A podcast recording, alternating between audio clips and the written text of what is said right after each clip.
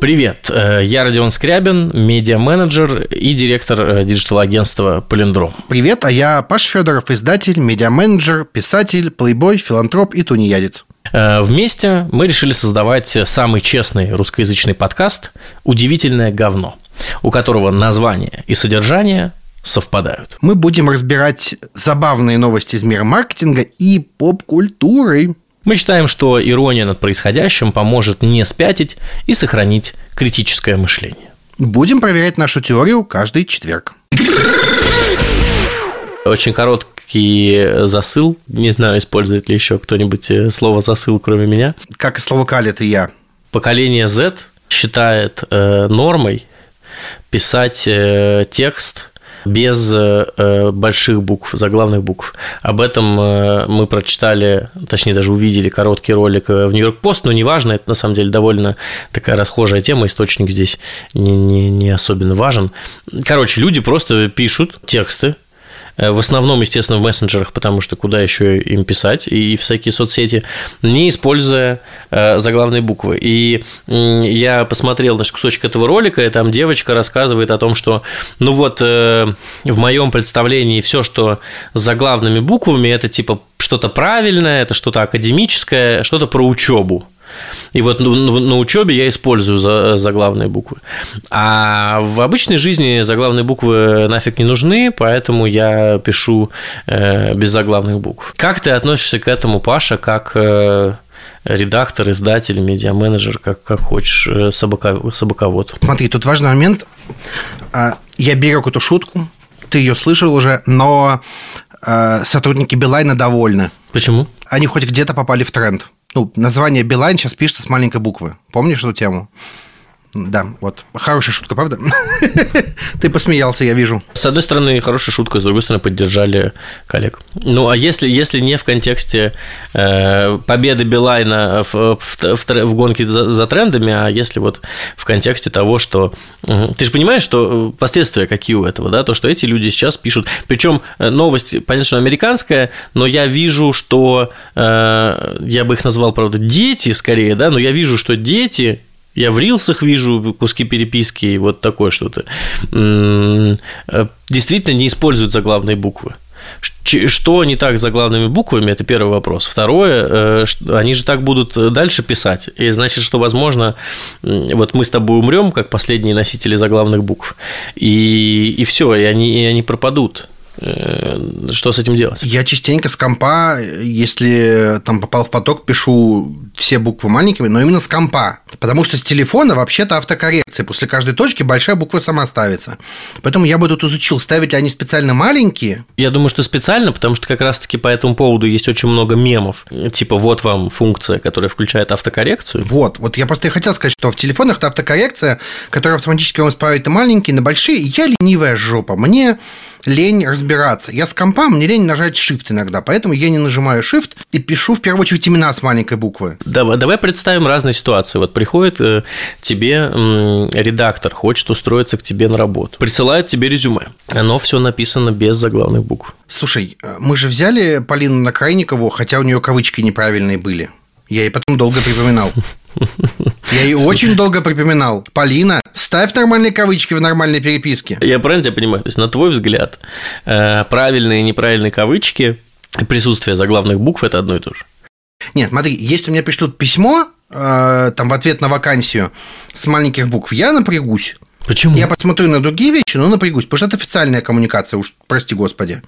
Если мне в Телеграме ответят на сообщение с маленькими буквами, я даже внимания не обращу. Контекст, важен контекст, очень важен контекст. А если завтра э, в блоге Билайна, в журнале Билайна, выйдет статья, и она вся без э, э, заглавных букв. Как ты к этому отнесешься? Я решу, что они хайпят. Вот и все. Ну, ну, окей, но это типа норма или не норма будет так сделать? Ну, если они решили, что им это норм, это норм. Смотри, есть такая тема, как редполитика. Знаешь ее, да? Что я несу, конечно, знаешь. Это было смешно.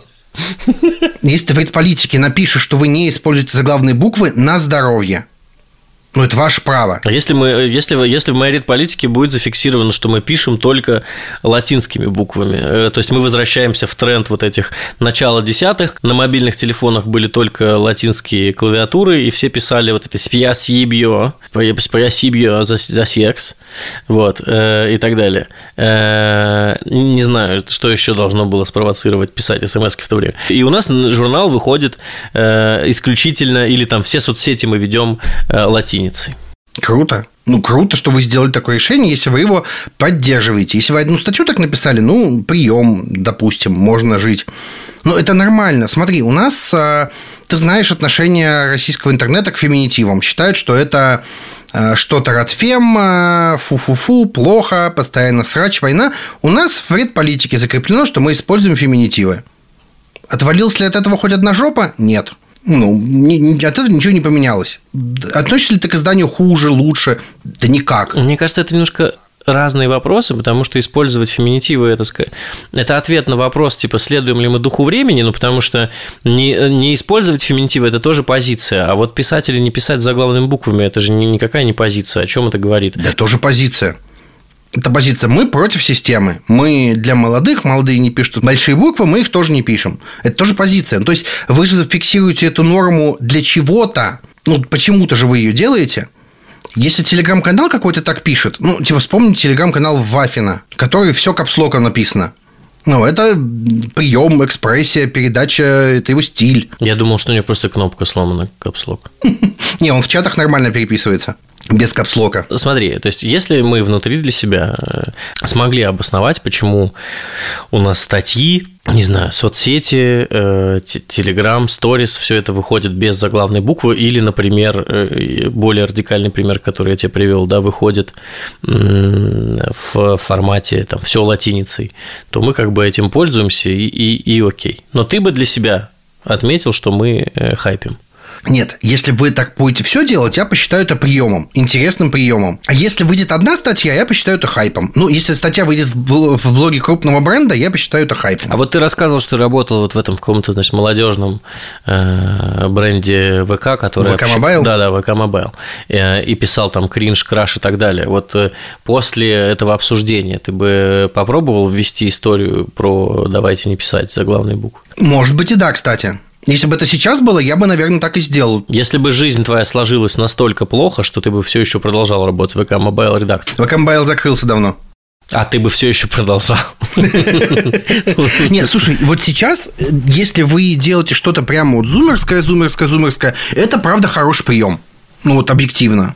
Если вы видите такой тренд, попробуйте. Ну, хуже-то не станет, в конце концов. Ну, это просто прием. Вот в случае с редактурой. В случае с зумерами я не знаю. Надо, надо правда смотреть, специально они делают, не специально. Может, они специально отключают автокоррекцию. Ну, тоже на здоровье, в принципе. Я понимаю, если они отключают автокоррекцию. Это мы стар старперы нам лень печатать. Я не вижу в этом ну, ничего плохого. Ну, тренд и тренд. Как бы. Помнишь, был тренд, когда у тебя одна буква большая, другая маленькая? Нет. Ну, типа, у тебя, ты пишешь слово нормально, у тебя N большая, N маленькая, O большая, R маленькая, M большая. Серьезно? А я нашел недавно переписки такие. Я видел такое. Мне кажется, что это было когда-то во времена э, этого. Автор жжет вот это все, нет? И, да. Э, ну, типа того, да.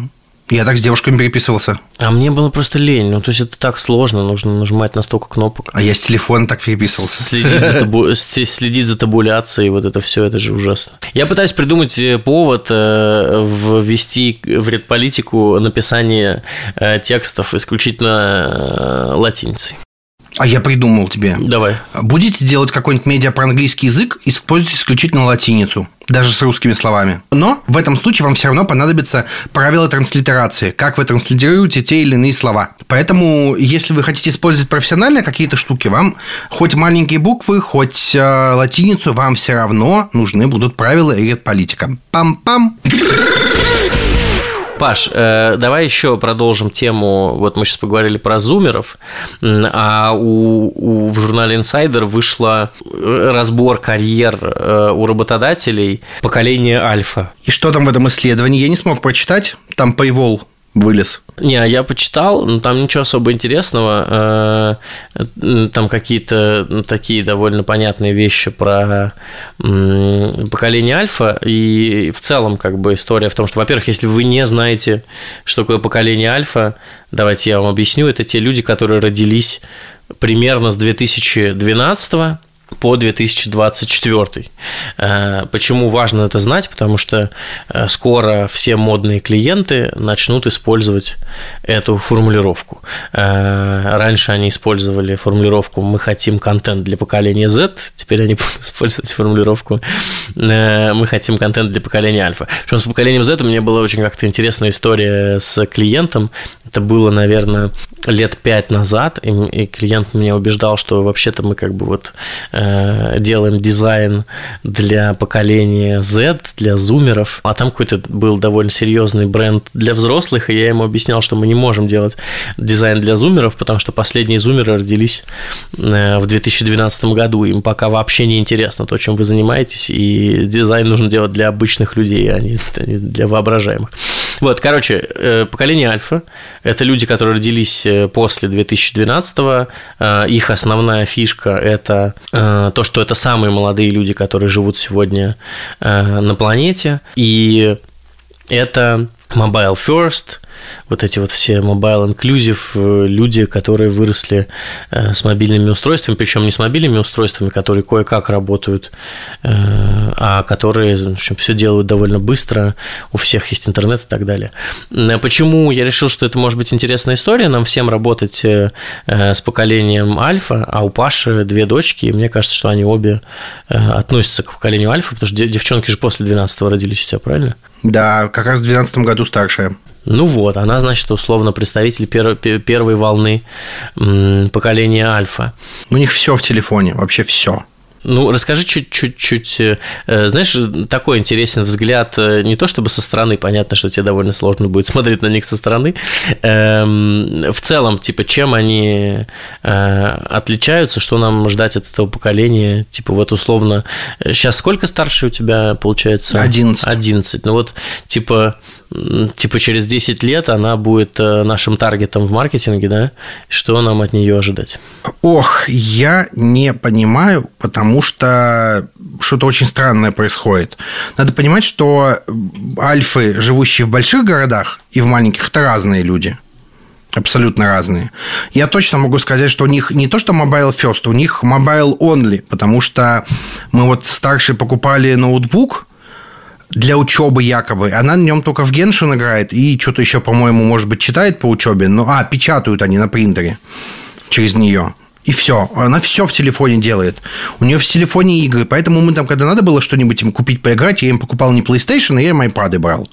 И вот они на этих айпадах сидят себе играют, они там же созваниваются, они постоянно с кем-то разговаривают, общаются, прям супер коммуникабельные. У меня дочери живут в разных квартирах, старшая живет у тещи, младшая у меня, и я как не захожу к младшей в комнату, а она постоянно со старшей разговаривает, у них там FaceTime включен, и они даже не разговаривают, у них просто FaceTime включен, они рядом вот друг с другом в фейстайме, им нафиг не надо разговаривать, они уже все, что надо, обсудили ну, им нормально с этим живется.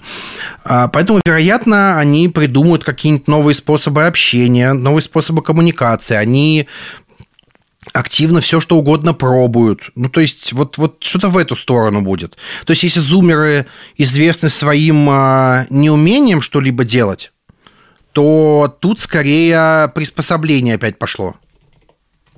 То есть, они готовы приспосабливаться к чему угодно, как будто бы.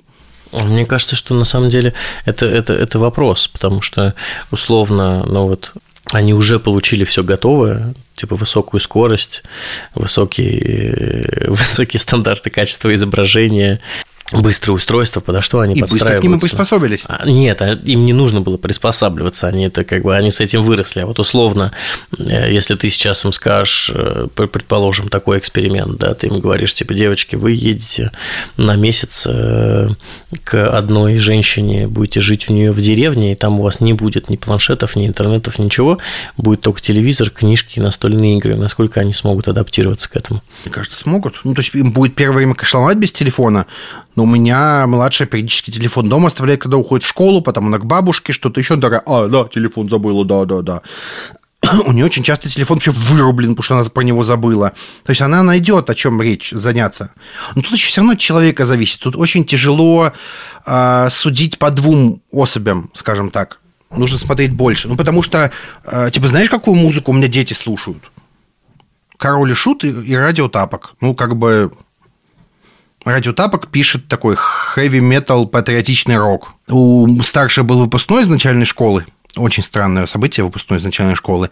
И вот у них там им там поставили аниматора в виде крипера из Майнкрафта, а пацаны э, вышли толпой на веранду, включили киша и сидели подпевали. Нафиг им этот крипер не нужен был. Хм, интересно. Ну, то есть, фиг знает, что от них еще ждать. Непонятно пока. Я подозреваю, что далеко не все такие. Ну, условно, вот если бы тебе сейчас сказали, типа, Паш, мы тут запускаем продукт на поколение альфа, какие бы идеи ты накидал? Я, во-первых, спросил конкретнее, на какой возраст, потому что все равно пока что ты мне извини, разброс 12 лет довольно большой. 10-11-летние э, консюмеры. Я бы сказал, делайте короткие, короткие видосы вертикальные и больше ничего не делайте. Читать они ничего не будут, слушать они ничего не будут, а короткие видосы будут. Еще бы сказал, что можно э, делать видосы сразу располовиненными. На одной половине режут мыло, на второй вы что-то рассказываете. Вот эта тема. У меня, потому что, знаешь, как у меня э, я обращал внимание, то есть я думал, что это я из ДВГшник сраный так делаю, что у меня вот тут э, там условно какая-то работа, Тут у меня, не знаю, какой-нибудь сериал российский, российский, потому что за ним можно не следить. Тут у меня какая-нибудь игра запущена, которая автофармится, и я вот сижу спокойно и нормально переключаюсь, работаю с этим. А, но она сидит, у нее вот тут в планшете YouTube запущен, а, в окошечке маленьком. Вот тут игра она в нее играет, а на телефоне еще и ТикТок, она его листает. Я вообще не понимаю, как это работает. То есть э, нам будет сложно попасть в ее информационное пространство. Конечно. Но нужно прям четко попадать в него как-то. Ну, то есть песня Чипи-Чипи Чапа-Чапа определенно в нее попадает, потому что она короткая, забавная, э, веселая. А если вы со своим купите наше жидкое мыло, да идите вы в жопу, а. Хм, интересно. Чипи-чипи, чапа-чапа. Слушай, если, если двинуться к следующей теме, которую мы планировали обсудить сегодня, э, я, я, я люблю, я поскольку вырос в традиционных медиа, огромное количество времени работал на радио, я привык делать красивые переходы. Вот если мы говорим про чипи-чипы, чапа-чапа, это же очень старая песня, это же какой-то там типа, это же какая-то древность. Я видел оригинал. У тебя есть умная колонка дома? Если ты скажешь ей, м-м, включи песню чипи-чипи, чапа-чапа, она скажет, включаю песню такой-то такой исполнитель Чипи-чипи, чапа-чапа, дуби-дуби, даба-даба. И включите эту песню. Очень смешно звучит. Неплохо. Э, так вот, она какая-то очень старая. Почему а дети на, на нее э, подсели? Да не дети на нее подсели, на нее все подсели. А кто на нее подсели? Все подсели на Чипи-чипи? Мы весь Новый год слушали ее. И мы, и Соленка, и дети. Вы слушали, потому что вам соленая она нравится, или потому что дети ее включали? Ну, а нет, мы ее включали. Но дети тоже подпевали, радостно им нравилось. Они видели, типа, такие мемы в ТикТоке, им норм. Кажется, что последнее время, э, ну вот редактор нашего подкаста Нелли, она считает э, так, мы не можем с ней спорить, потому что она в этом плане обладает определенной властью. Она считает, что э, нас тащат в прошлое сериалы «Слово пацана», «Король шут», песни Кати Лель, которые снова стали модными в рилсах и группы «Винтаж». И что в целом вот есть довольно большой запрос на феномен ностальгии. Я тут как бы сделаю небольшую вводную мне кажется, что феномен ностальгии, ну вот это использование ностальгии, оно как бы не, не первый день с нами, не первый год. Не первый год, это даже, может быть, не первое десятилетие. Я тут э, помогал ребятам, давал комментарии для книжки про то, как миллениалы придумали для себя ностальгию про то, что, ну, типа, вообще в целом, как бы, все было недавно, рано еще ностальгировать. Но миллениалы придумали. Вот, насколько вообще, в, э, с одной стороны, в твоей жизни, с другой стороны, в работе, может быть, в насмотренности какой-то много ностальгии сегодня? Нет, смотри, а, ностальгирую ли я почему-то? Да, я могу сказать, где моя ностальгия. Моя ностальгия – это купить на стиме Герои магии меча 3. На какое устройство ты их купишь? А, ну, куда угодно, ну, на ноутбук. Ну, типа, на ноутбук. А у тебя ПК есть? Ну, типа? да, есть. Во-первых, я постоянно слушаю там, тот же Linkin Park, например. Не потому, что это ностальгия, а потому что мне нравится их музыка. То есть э, ностальгия, она где-то рядышком. Я тут, знаешь, какое недавно для себя э, кринжовое развлечение нашел? Даже не могу предположить. Я пошел читать свои переписки с девушками с 2007-2008 года, когда мне было 17-18 лет. Я такой сраный токсик был, это жесть просто. Такой, такая жесть. Мне кажется, что, что я именно поэтому не, не пойду читать свои э, старые переписки.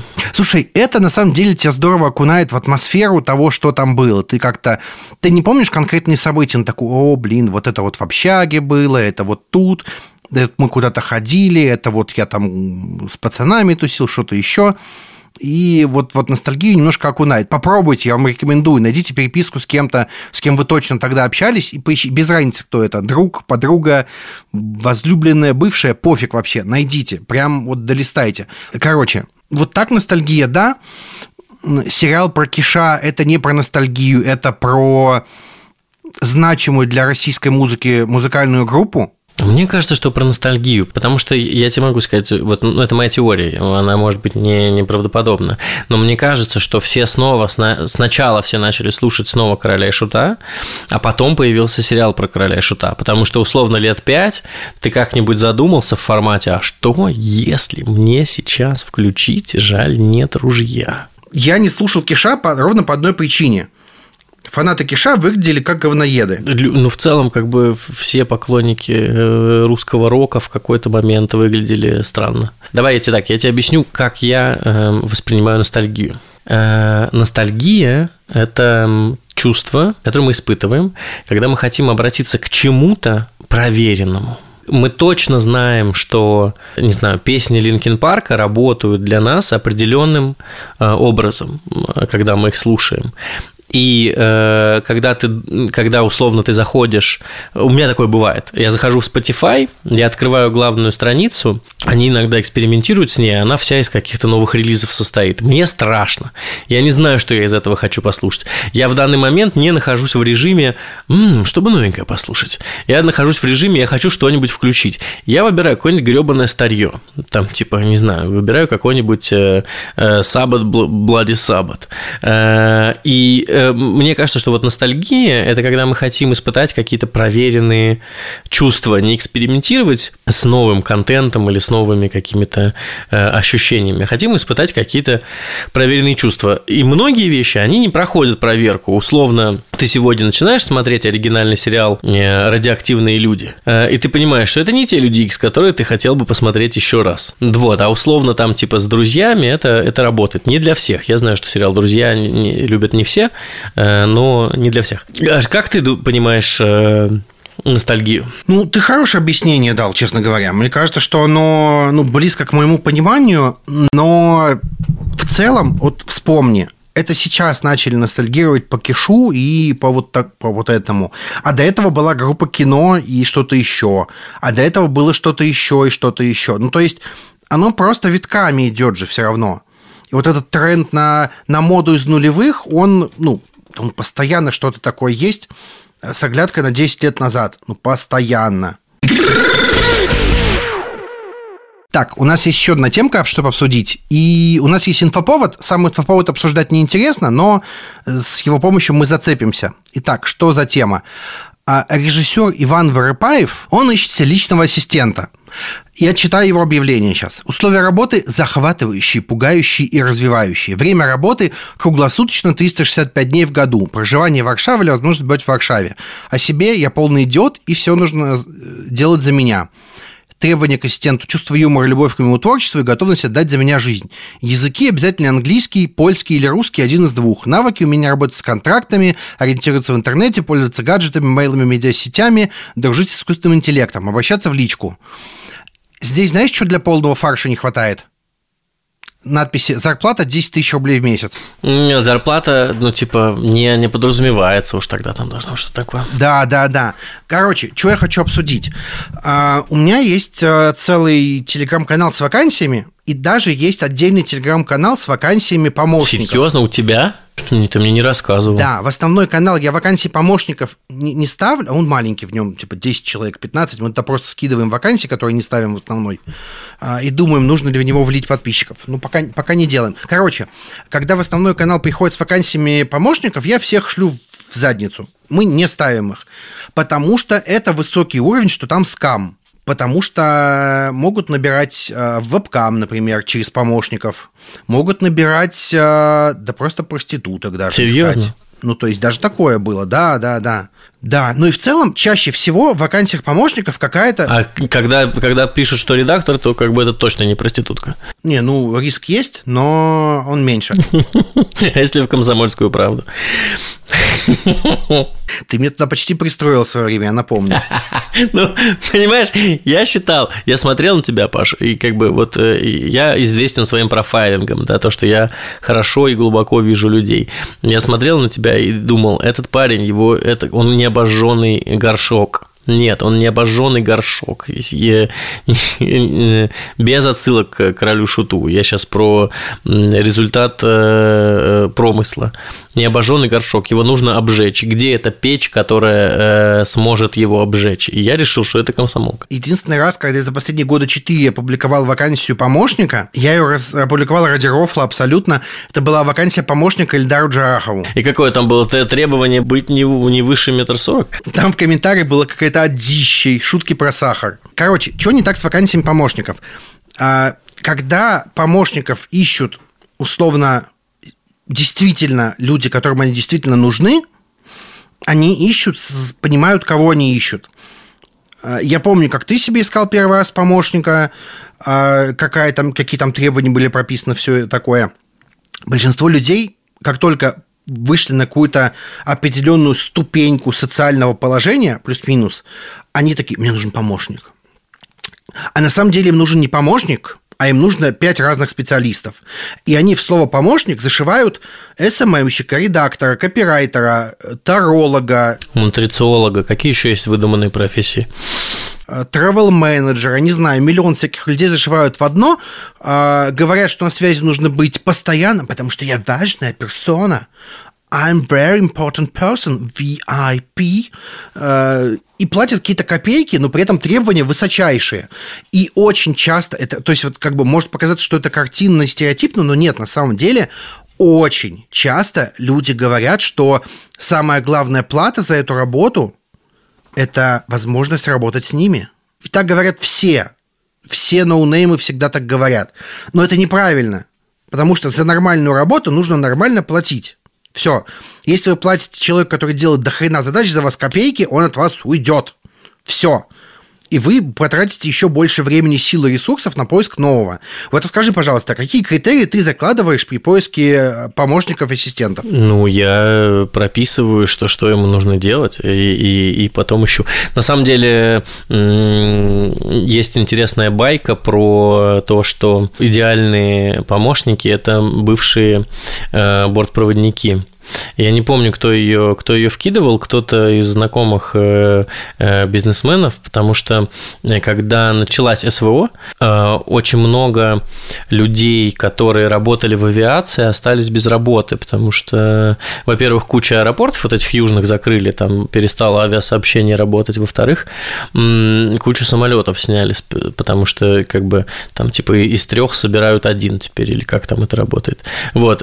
И очень много бортпроводников выпускников осталось без работы. А они идеальные помощники, потому что, типа, у них у всех обычно два языка минимум. Мутанты, что ли? Нет, я, я имел в виду иностранные языки. Они вот э, очень приятные, там, типа, услужливые, умеют в коммуникацию договариваться, если нужно добиваться каких-то там, типа, решений и так далее.